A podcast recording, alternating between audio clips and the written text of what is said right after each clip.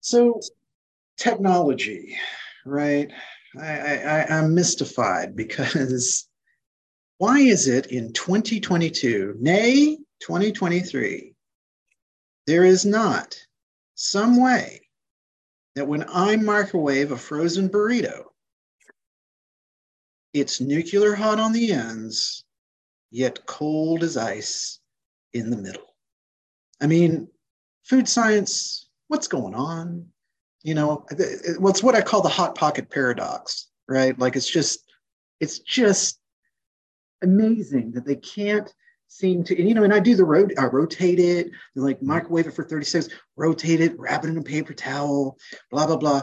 Well, you either get the ice cold middle or you get the exploded butt ends. Like they just explode, like out of, and then it's just all over the place. And then you're just sad. And then lunch is just sad. Yeah. Yeah, it's about heat distribution and flow, probably in the thermal dynamics in the microwave. Yeah, it's probably there are people who probably get paid six figures to figure that out and haven't done a great job. I guess I, I don't know. I, I I do understand what you're saying. It's been a minute since I've had a hot pocket, mm-hmm. but I do recall that burritos and other things like it is hard to keep the ends intact because everything just kind of squishes out the mm-hmm size, yeah, just, regardless of how much you're flipping or or yeah, doesn't matter. Just go out it comes or changing. You know, just, just you know blow blows out the backside. What's well, the strangest? I mean, it's gonna be it's gonna be blowing out the other end at, at you know at, at some got, point anyway. So oh, don't worry, I've got a gift for that. I'll put it in Discord. yeah. Um, I'd have what, destroyed some Taco Bells in my day. Yeah. what or or occasional Denny's, but that's neither here nor there. That's right. Um, what is the weirdest snack you or you have personally seen someone microwave? Like you wouldn't think, wow, you know what I mean? Like what what's the strangest thing you've seen? God, that's a great question. Um, I saw someone heat up fruit one time. That was kind of strange. what, um, what kind of fruit? I well, like an assortment of like mango and pineapple, right? So what they did was in their mind, this was tasted good. They would take cold ice cream and then they would heat the fruit and then they would put the fruit on top of the ice oh, cream okay. and it would make kind of like a melted fruit kind of sundae thing in their logic. I okay. I didn't try it. I didn't judge. I just observed and i was like oh okay. That's different. Yeah. That's the first thing that comes to mind. Yeah because you, you wouldn't think fruit would be something you would microwave like well i mean you you can but there's usually devious reasons for doing so.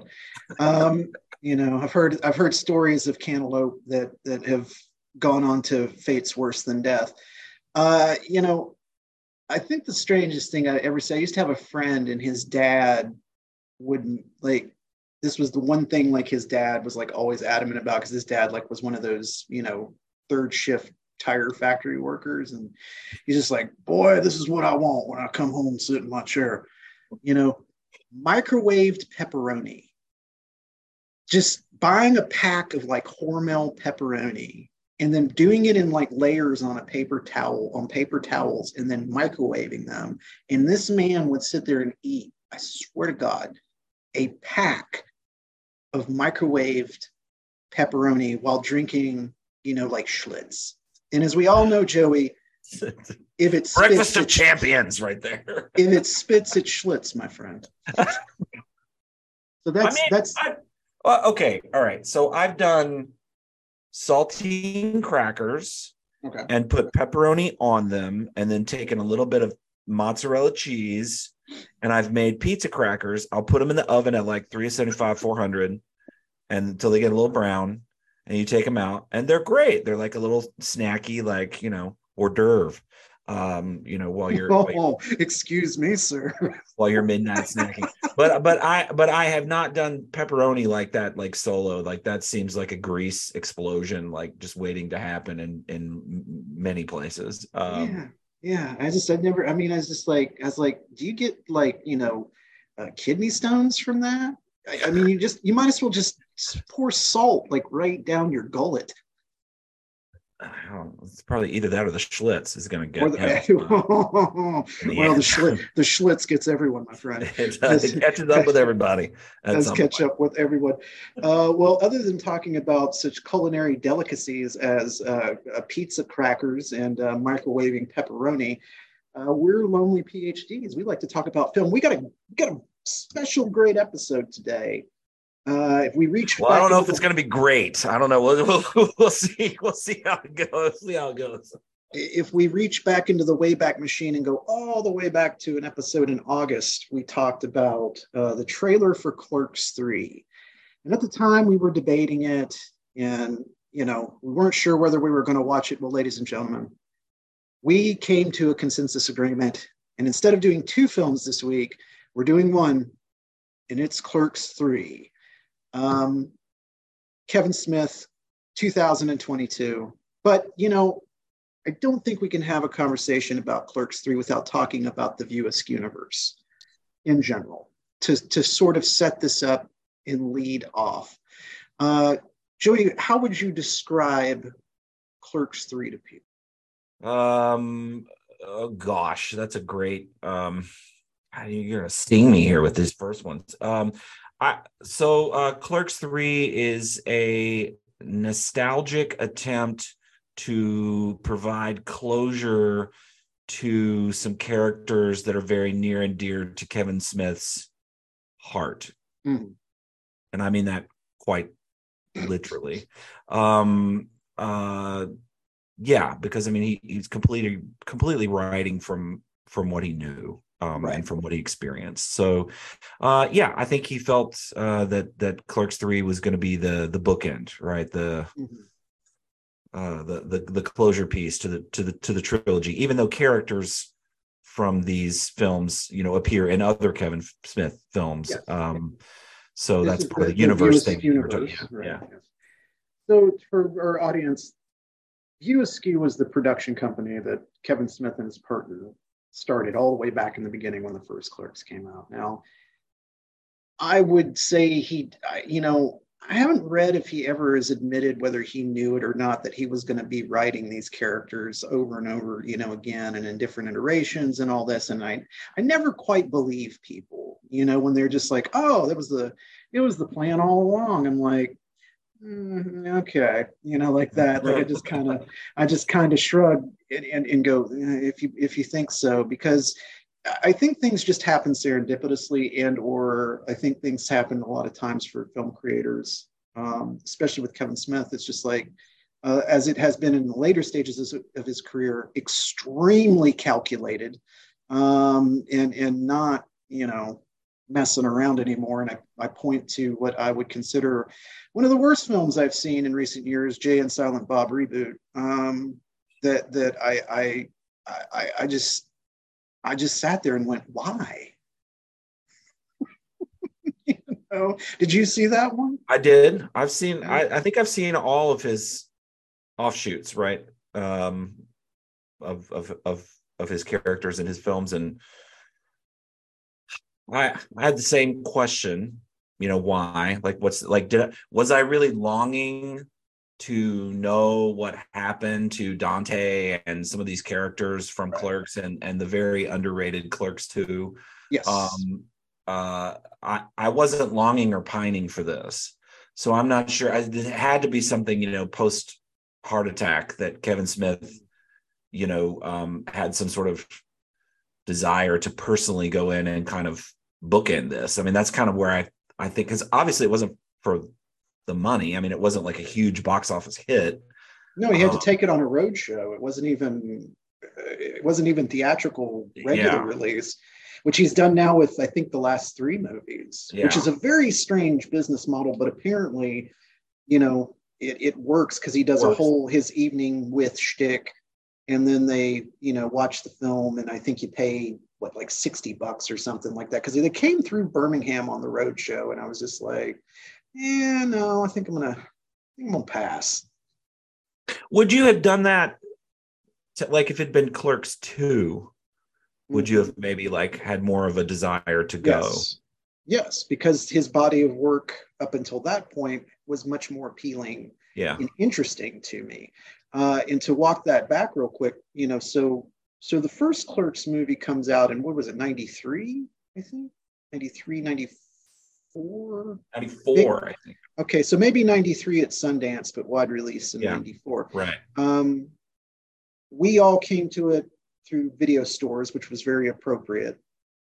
Uh, through this little company uh, at the time that was building up called Miramax, which uh, you know who knew uh, you know how how that would all turn out. But um, for a long time, Miramax was a you know the bouquet, you know the the A24 of its day. I'll put it that way, right? I think that that's you know I think that's fair to say, but um, you know this movie, this micro budgeted movie from this unknown guy in New Jersey, Red Bank, New Jersey, comes out and it is the most pop culturally uh, uh, uh,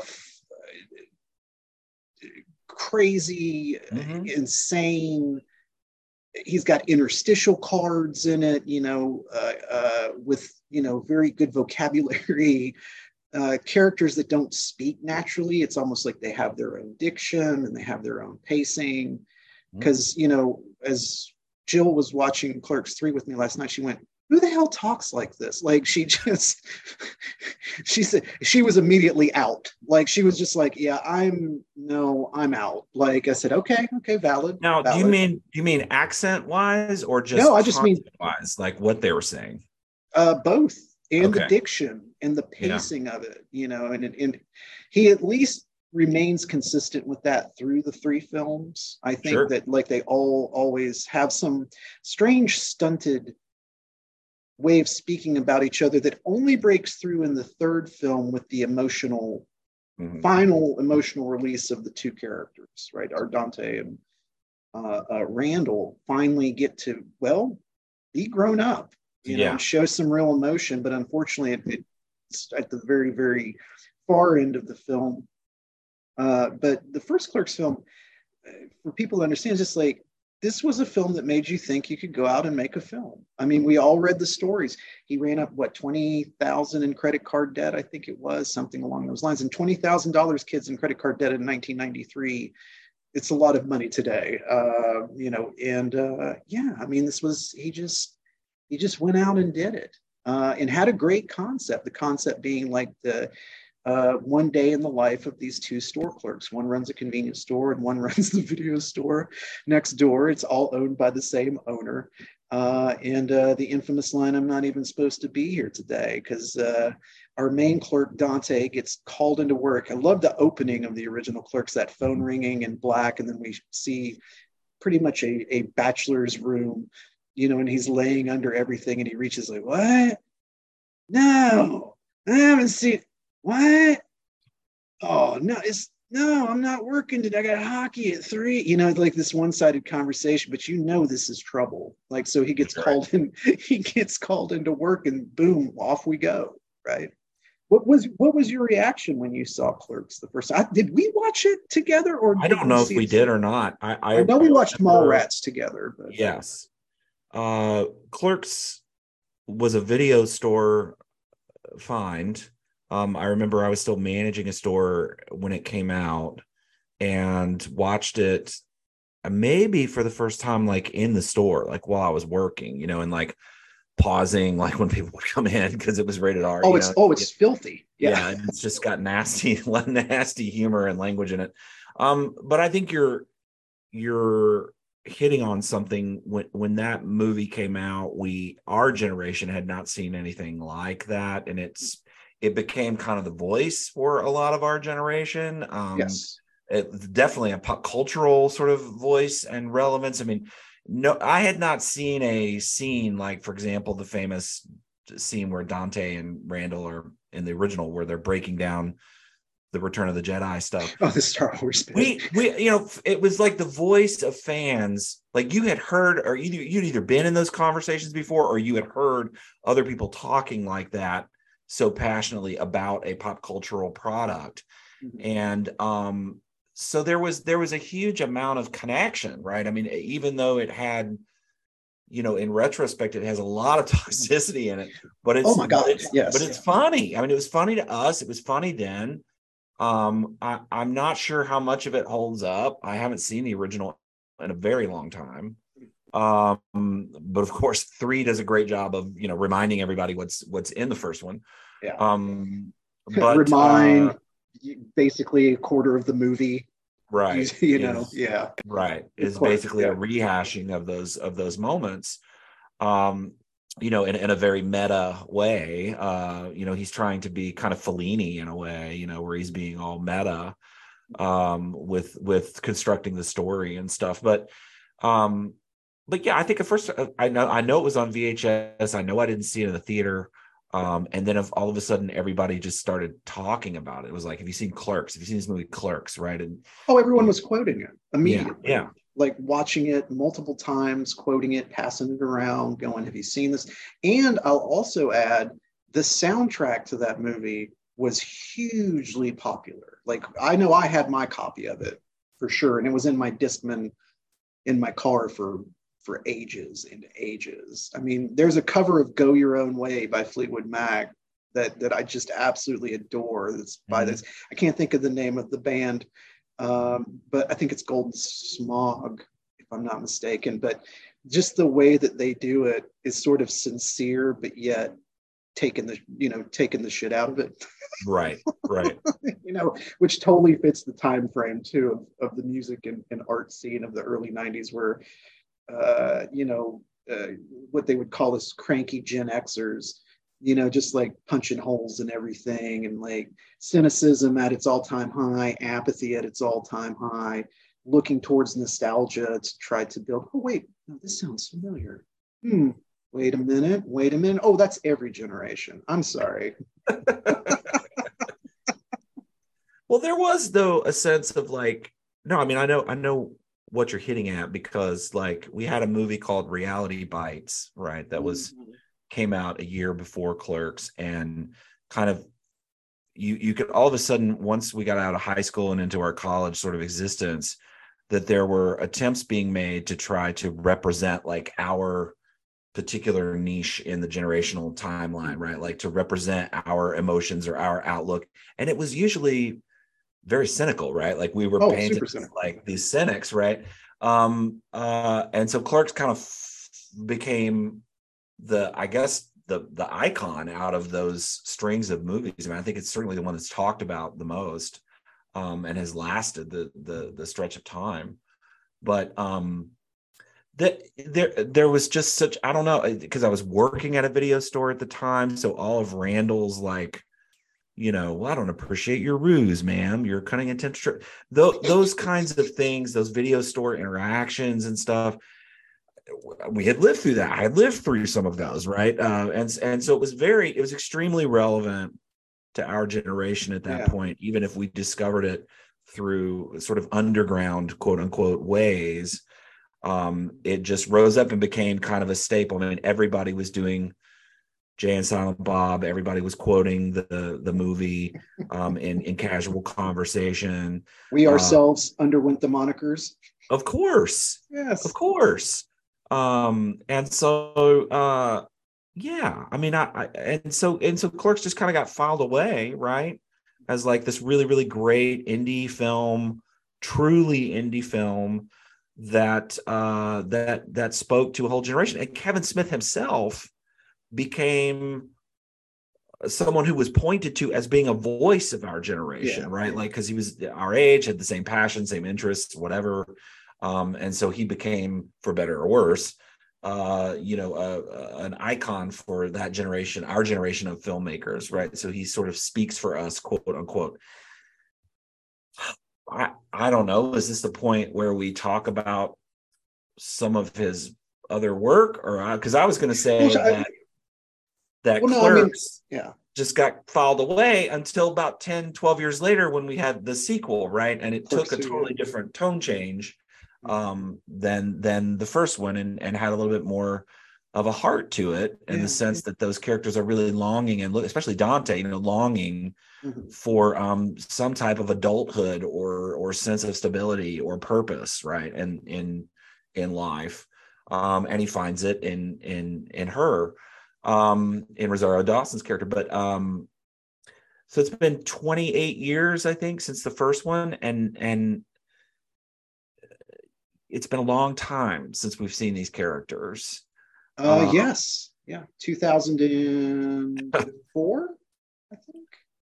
So the you so you were you did you just take a minute?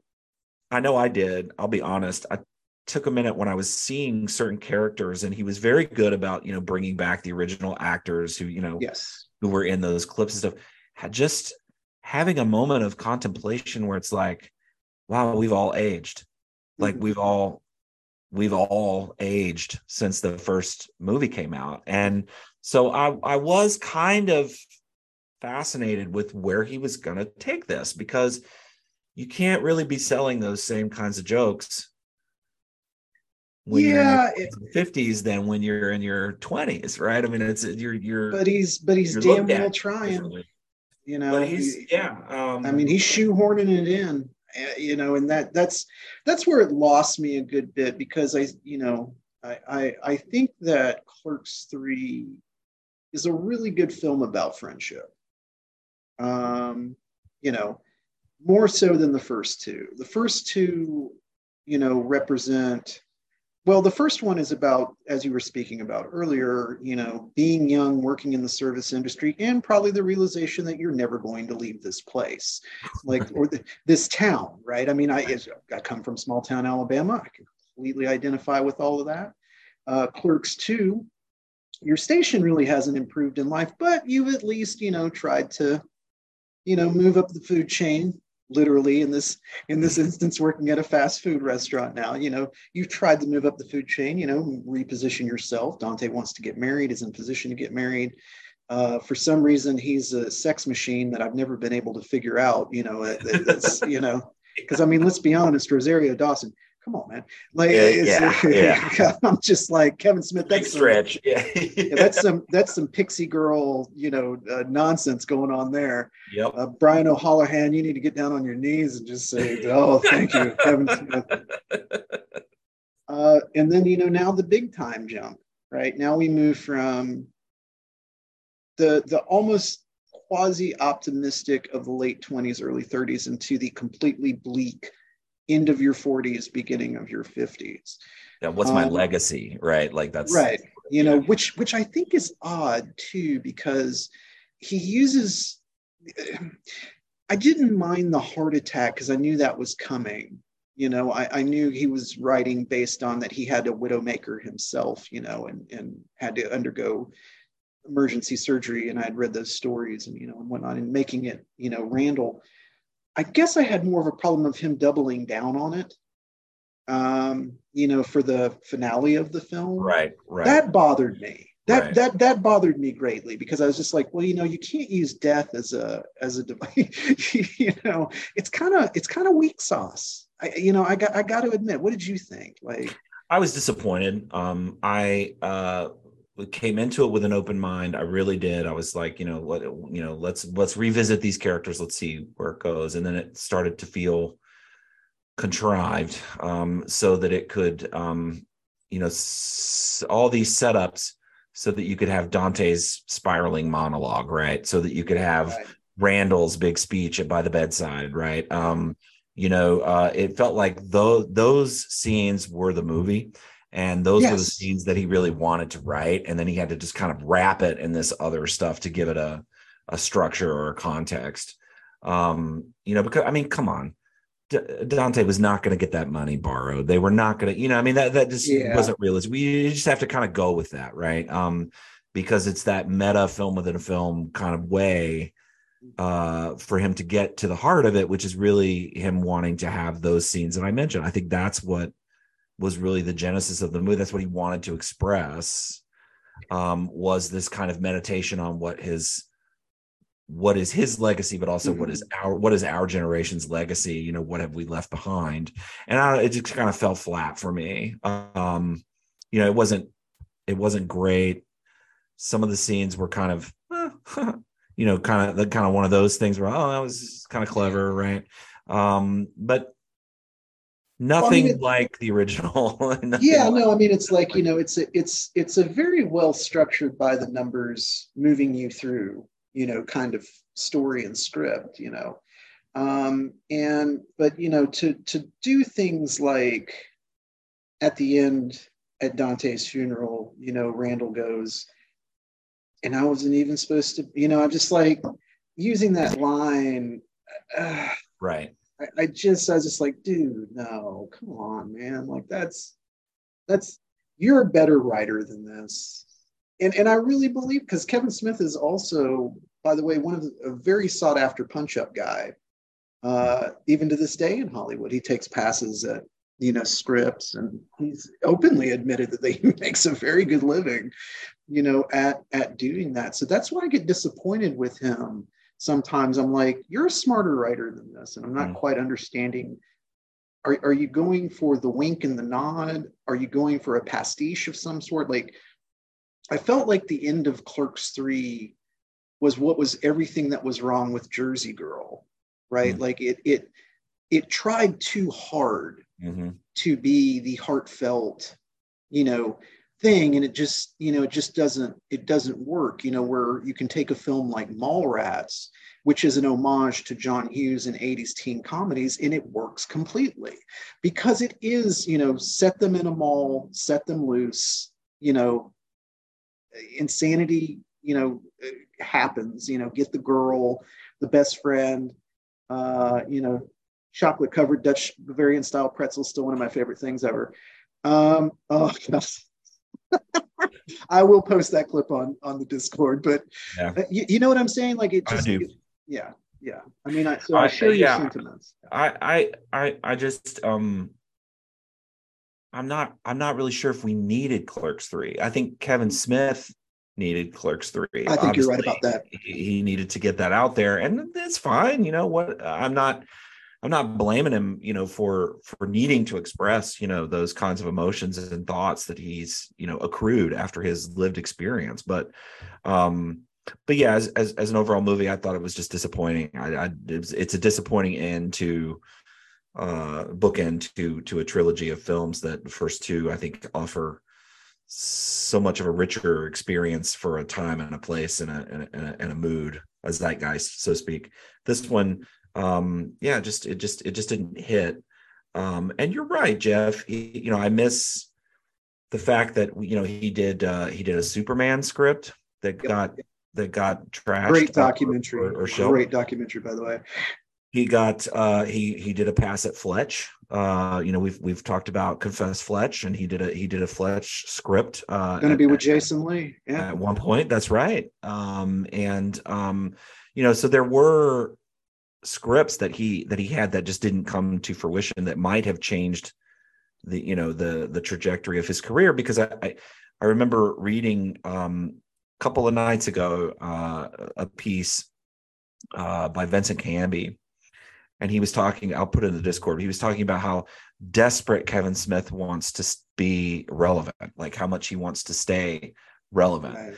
um and that that's why he was you know um he's made uh, so many jay and silent bob reboots or so many you know uh, um so much pushing of those sort of branded characters is that he wants to stay pop culturally relevant. Um you know he wants to have a panel at comic-con right? Um Right. and i can see that. I mean of course you know um, the fear that you would lose your voice or that you would lose your connection or that you would lose your touch with the generation of fans that you brought up i think he did that years ago though i mean i think he split his fan base years ago Oh, it starts- ago. I mean, you can go. It starts really with the uh, Jay and Silent Bob Strike Back, right? Like that's that to me is where the split because how do you come off a movie like Dogma, which you can again you can use the branded characters, right, and integrate them with new characters and come up with this completely fantastic, insane, you know, story. And and I I'm a Dogma champion like I, I just I really really like that film. I think it holds up well. Alan Rickman, everybody else. I mean, just you know the Metatron. I still think of the, you know, spitting the liquor back into the into the cup because they're not supposed to drink. I mean, his own and being so well versed in Catholicism because I grew up Catholic, and I'm just like, oh, this guy gets it. Like he, you know, he understands, you know, how ridiculous. I mean, the Buddy Christ, which by the way makes a cameo in Clerks Three. Yes, it does. in what I thought was a very funny and, and relevant way. Yeah. Because uh, it made sense as an NFT. Uh, but you know, I, I just, yeah, I just, man, it's just, it's just it's not aggravating. It's just again, I ask the question why. You know, yeah. you know what what went wrong here. But I do I completely agree with you. You know, this was therapeutic for him. I think that he was mm-hmm. trying to get over you know his his death experience and he did grapple with that, his mortality, right? Like yeah. grappling with his own mortality, right? I mean, the last person we see in the last shot of Clerks Three is his daughter you know, as the milkmaid, you know, sitting there taking the milk out and everything. So, you know what I mean? It's just like it doesn't take a large leap of logic to figure out, you know, what's going on there, which is why I also will ask you now. It's just like, do you really think this is it for clerks? Because knowing him, I don't. Uh, and what you just said about him wanting to stay relevant, Clerks is his most clear brand. Um, yeah. And I can see him doing something else with it. I would say that I I think it might. Well, I mean, obviously it's kind of the end of Dante, um, but uh, I definitely don't think it's the last that we've seen of Jay and Silent Bob. I mean, those oh, are kind of, that's his C three PO R two D two. That's his you know. Uh, those are his two branded iconic characters, I think. So they'll probably continue to show up. I outside of Clerks 3 though, I mean, you mentioned Dogma. We talked about Jersey Girl, Mallrats. I think Chasing Amy Chasing is Amy. his best. I mean, I put that kind of high on the list, followed by Dogma as like a close second. Um, because I agree with you on on Dogma. Was it Tusk? Do you think that's the movie that kind of like the fan base went? Uh, I think that's not where, so much. I don't think not the fan base, but I think that the the film critic and and and you know world really turned on him. Uh, and really went what what is this? Like what are you you know because like, i've been able doing? to i've been able to sit through about 45 minutes of it. And then right. I just, and then i'm just like no no i what again now this this is not very good. What about red state? I liked red state. I thought goodman brought it. I think he he directed it you know, he tried to make something tense and political and actually had something to say, you know. Uh, although, you know, I don't think the satirical elements of it necessarily land, but I I enjoyed the performances of it. Yeah. I, I, think he really directed the heck out of that film. And that's really one of the one films that I, I, haven't seen Red State. That's one of that's one of his canon that I haven't seen. Um, uh, so you've seen yoga hosers, but you haven't seen. Yeah, I've seen a lot of the rest. now, now I I also think that Zack and Miri make a porno is pretty it. funny. Love it. Well, I mean, again, I think it's great in some ways. Um, one of um, the one of the rare. I mean, he had Rogen and crew at their most prime, their prime, the right, Judd yeah. Apatow players, right? And you know, for all the trouble of that movie, I mean, that movie still was very successful. It it it did very well. It didn't do what like Seth Rogen numbers well, but it did very well. And I watched it about a year ago again for the first time. I just I thought it was a riot. I, I just remember yeah. it's still just laughing, and it's got heart and you know elizabeth banks and seth rogen just work so well together you know they just they just have such a great chemistry and a feed off of each other and they genuinely you know, care for each other. And then, you know, uh, you know, of course, the Dutch rudder, but you, you just gotta, you know, just gotta roll with it, man. Did you see any of his um He-Man Masters of the Universe? Not yet. Stuff. I have not yet. That's on Netflix. Yeah, I think. Yeah, yeah it's really pretty good, Jeff. It's really pretty good. You know, I mean, there's no there's not. I mean, obviously he had the what was the show, the comic book heroes or whatever the show. Oh, that awful reality show about yeah. I, I, watched like one episode of it and went, "Oh my god, no." but it's clear that he has like a massive understanding and, and passion for comic book franchises oh, and, oh, yeah. and and an awareness of of uh, of pop culture um and uh yeah i liked what he did with uh with the Masters of the Universe stuff. But I, but, but, I, and I'm bringing up his past work because I'm trying to sort of, I guess, mm-hmm. get at where do we put Kevin Smith mm. now? I mean, because we, we certainly would have celebrated him in in the mid '90s as this fresh new budding auteur who you know has a career ahead of him and he's going to be you know a major player or an impact. That that didn't necessarily work. Didn't work out. He, I mean, he stayed active and and made some you know some some really good films and then some interesting films and then some duds. But where where how do we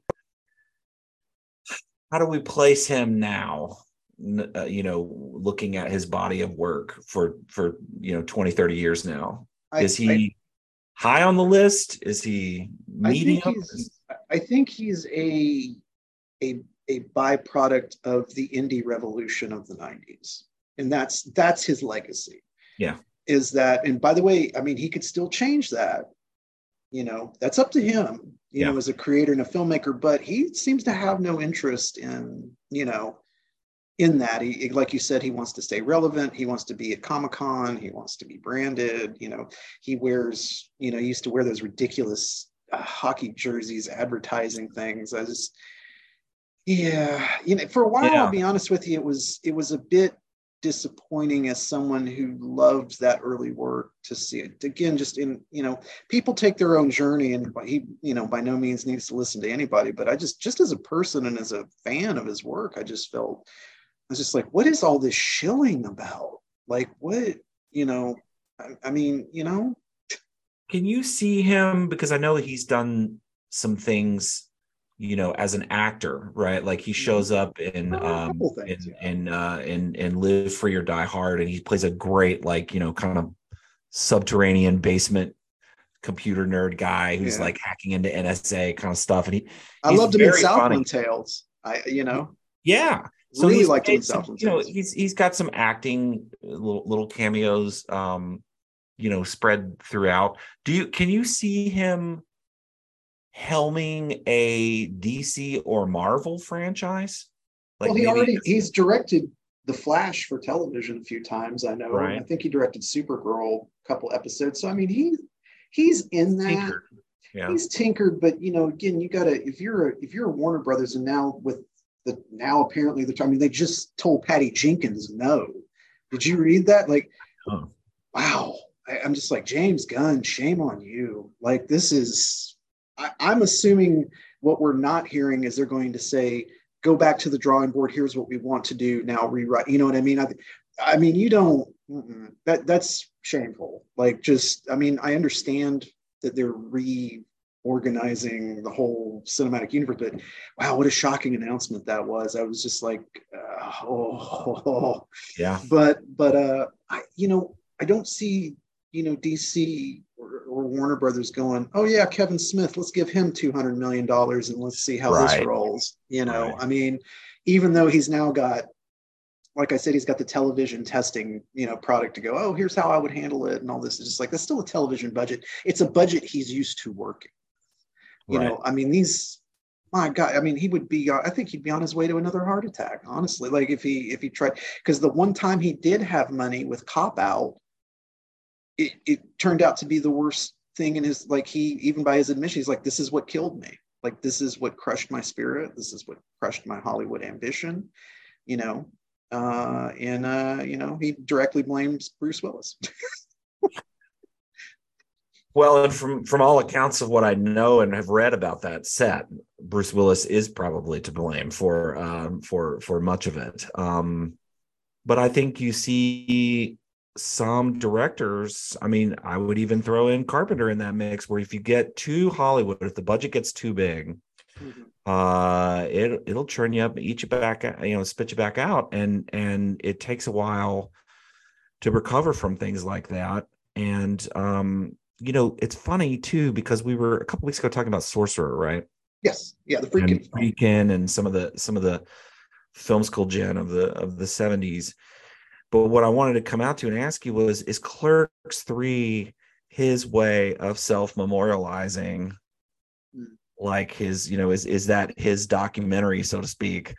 Um, you know, self-memorializing his or self-mythologizing, right, himself into the lexicon. I I, I think yeah, a little bit. Well, I had those bit, thoughts when watching yeah. it. Yeah, yeah. It, it's well, again, you you mentioned Fellini and you mentioned the neorealist movement. You know, I, I'm not saying that he's not capable of it, but I am saying that there is a lot of masturbation going on. Oh God, yes. You well, know, Fellini I mean, was doing that too, right? I mean, Fellini, right? Yeah. No, no, and that's why I'm saying I'm just like yeah. I would I would love to give more credit to it as sure. as you're alluding to, but I don't know, man. Like it's just like again a good, and I'm warning people when I say warning, it doesn't mean don't watch it.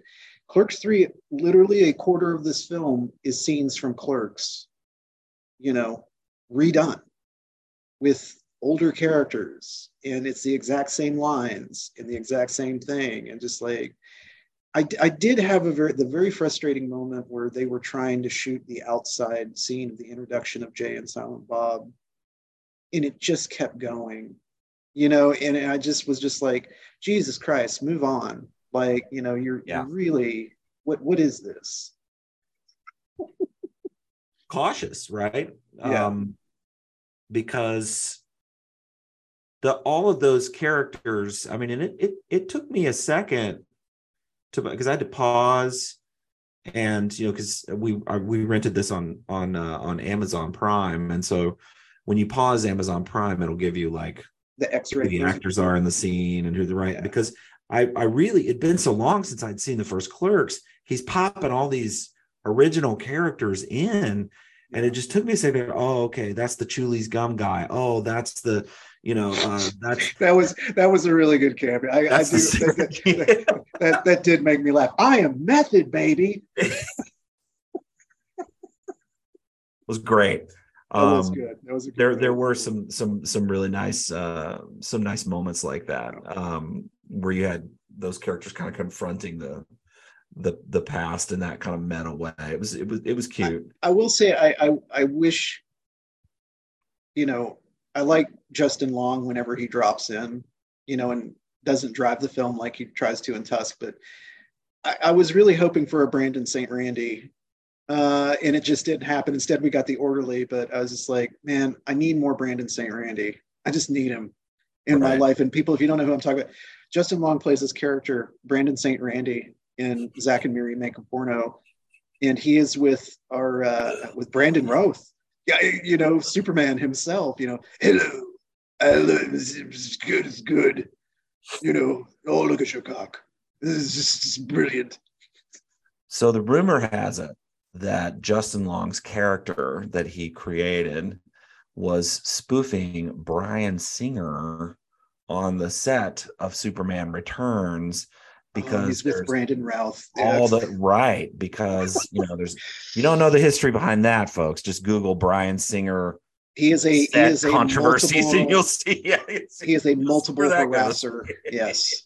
yeah. Um. So, uh, so, but I remember it might have been on the the the commentary for the DVD of Zack and Miri where they were talking about it um, because I know that Kevin Smith has said he just, he's Justin's one of those guys that he just kind of lets go and and lets him play and bring bring uh, bring something to the table, and that Brandon Routh could could not keep a straight face. Oh I no, mean, he kept corp- he keeps corpsing the whole time. He just keeps like, am laughing at Justin. you know, he's, he's he's is feeling him. He's just like, am I here? Are you there? Oh, I'm sorry. Are you there, God? It's me, Margaret. I'm gay. like, you know, I mean, just just keep the camera, you know, that again, that Apatow style, you know, that comes through in second. And I will say at least, you know, Smith basically making a Apatow clone worked, you know. It, it, it worked for, for all of its fault. And I know he does not like the movie. I know he I have read that he he feels disappointed in it and that he, you know, felt like it got mismarketed and whatever. But I'm like, well, Kevin, you you titled a film Zack and Miri Make a Porno."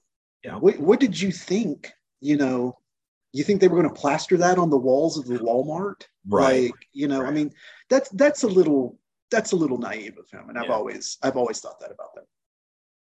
I, I can't remember when I saw Zach and Miri make a porno, but I think it was a rental. Mm-hmm. I don't think I saw that in the theater. Um, but I remember that was always a question of Kevin Smith in that movie was playing with the idea of how far can I go mm-hmm. with this before what I'm doing is crossing the lines between mm-hmm. something that's spoofing pornography or but you know I mean the styles and the and the just the the way the way that they put that plan together about how about what kind of porno to make and right. it, it, it it's really funny because um given what we know that exists in terms of parody porn right it's just it's so funny that it ended up being star wars kind of stuff you know it just it just connected all of that together. Um but i don't i don't know if if he if he's ever gotten back to this idea of trying to spoof something in that way other than himself right? Um like spoofing his own work but he um which of course is what all the Jay and Silent Bob, Bob stuff is right? yeah. um but yeah i you know I, I think he's best when he's when he's got material that he knows how to satirize or to parody. Um you know because i i'll be honest with you tusk is something that i watched and just uh I laugh during Tusk. I'm probably not supposed to, but it's a comedy no. horror to me. Like I I just it plays as comedy horror, even though I think he was trying to make a serious attempt at doing like a monster kind of movie uh, from the yeah. 30s. But it, yeah, so I was just trying to figure out like what is where he works best, and I think it's really when he's parodying um or satirizing like some sort of pop cultural like chasing amy is amazing mm-hmm. at what he was able to get at in the 90s in terms of how our feelings were towards homophobia towards uh, open relationships towards you know i mean i mean that was some some pretty next level shit in that movie that at we that had time. at that yes, time at that time. Now now no way. Like there's just no you know well i think you could still make that film today but it would have to be structured extremely differently way different yeah. um uh, and I think that, you know, some of the stuff that was funny to us, you know, like the guy who gets, you know, really passionate about taking down Star Wars for a lack of of, of representation, of representation and diversity. Of, of, you know, they uh, ripped off his beautiful black visage, and there was a crusty old white man underneath love that love that speech i mean that stuff is still you know i think that stuff is still is still funny and i think it's still relevant today because we're still struggling with those kinds of issues of representation you know um i mean look at how you know when force awakens the the craziness that ensued about how you can't have a black stormtrooper you know it was just like what what, what are you, you talking know, about crazy god Oh my um, goodness! What is yeah. what? What is his? You haven't seen Red State, so you know. Okay, so what's his worst film for you? Like what? I mean, it's Yoga Hosers for me. That that's just an absolute. I mean, it's either that one or it's um the Jay and Silent Bob reboot. That was pretty awful. Yeah. Um, it was painful. It, it, it was just, it, was. it was just it was just really painful. No, I agree. Um, other other than that, like there's one section in there where they're discussing and defining what a reboot is versus a remake and they're having that conversation. There's one scene that's a scene that i think's really funny and pretty well written but the rest of it is just is just a waste. Um did you did you did you appreciate him throwing shade at scorsese? Oh god yeah. About the oh, rack? Yeah. oh yeah. Yeah. Yeah. I I I love it when people throw shade like that in movies. Just like I I I loved it even more when I found out that he was kind of spoofing Bryan Singer, you know, in in in mm, Zack and in Zack and Miri. So I yeah I I um um I enjoy him when he does that kind of stuff. I think I think parody and satire are where he works best. Um, and I think he just over the years has combined his personal lived experience with fusing that in with parody and satire, whether it's religion, whether it's you know um, uh, work in retail, whether it's you know the the um, uh, the the ideas of of of how we're supposed to be middle class and have dreams and and and and and move on to that that angst that struggle about you know finding your purpose.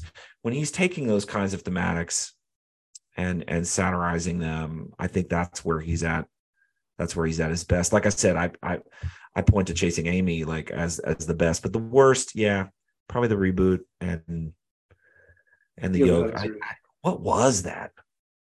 I think it was just someone trying to be i think he was being creative. I think he okay. was trying to you know uh, uh, also give his daughter a, a vehicle. Yeah. I think nothing wrong with that you know um and uh the thing i always love about kevin smith is man he can hustle. You know th- this man knows how to hustle and he knows how to you know get the funding sure. and to give you a proof of concept. So you know someone somewhere you know bought into yoga hosers for for whatever his pitch was. It must have been a great pitch because we did not i i'm wondering if the pitch and the movie were two different things. Mm. uh, because you know I, am I'm, I'm I'm curious about that. I would I would ask him about that in in, in a non-confrontational way, of course, sure. because I don't I don't want to I don't want I would hate to think that Kevin Smith would hear this and think that we do not like his his films or don't respect him. That is not true. That's not true at all. Agreed. What we're Agreed. what we're trying to evaluate right now, using Clerks three and to move backwards and then move forwards again, is trying to figure out this is someone that we has been with us now a large part of our lives. We have watched his films, loved his films, hated his film. You know, it's just like he has a legacy and it needs to be, it does need to be discussed more. Um, you know, his body of work does need to be discussed outside of the View Askew universe. I, I know that's the bulk of the films, but you know, his misses with Tusk and all of these things, or at least again, what we like to call you and I, I we've used this term before, swinging for the fences, right? Like mm-hmm. at least, at least it's a miss in your trying. And here's why, you know, in our opinion, as people who analyze and what, here's why we think it doesn't necessarily work. And again, right. it might work for someone liked it you know so, you know what i mean i mean obviously uh, you can get in touch with us a number of ways. Uh, you can click on the link uh, in our show notes to our discord. That is where we uh, have fun. Post clips trailers talk talk talk talk talk some more uh, bonus content all over there for free. Uh, all you gotta do is click on the link and join our community. You can email us, lonelyphds at gmail.com. As always, please subscribe, rate, and review the show on Apple Podcast, Podbean, Google, or whatever podcatcher that you are currently using. Uh, until next time, I'm Dr. Jeffrey Hayes. I'm Dr. Joseph Watson. We'll see you then.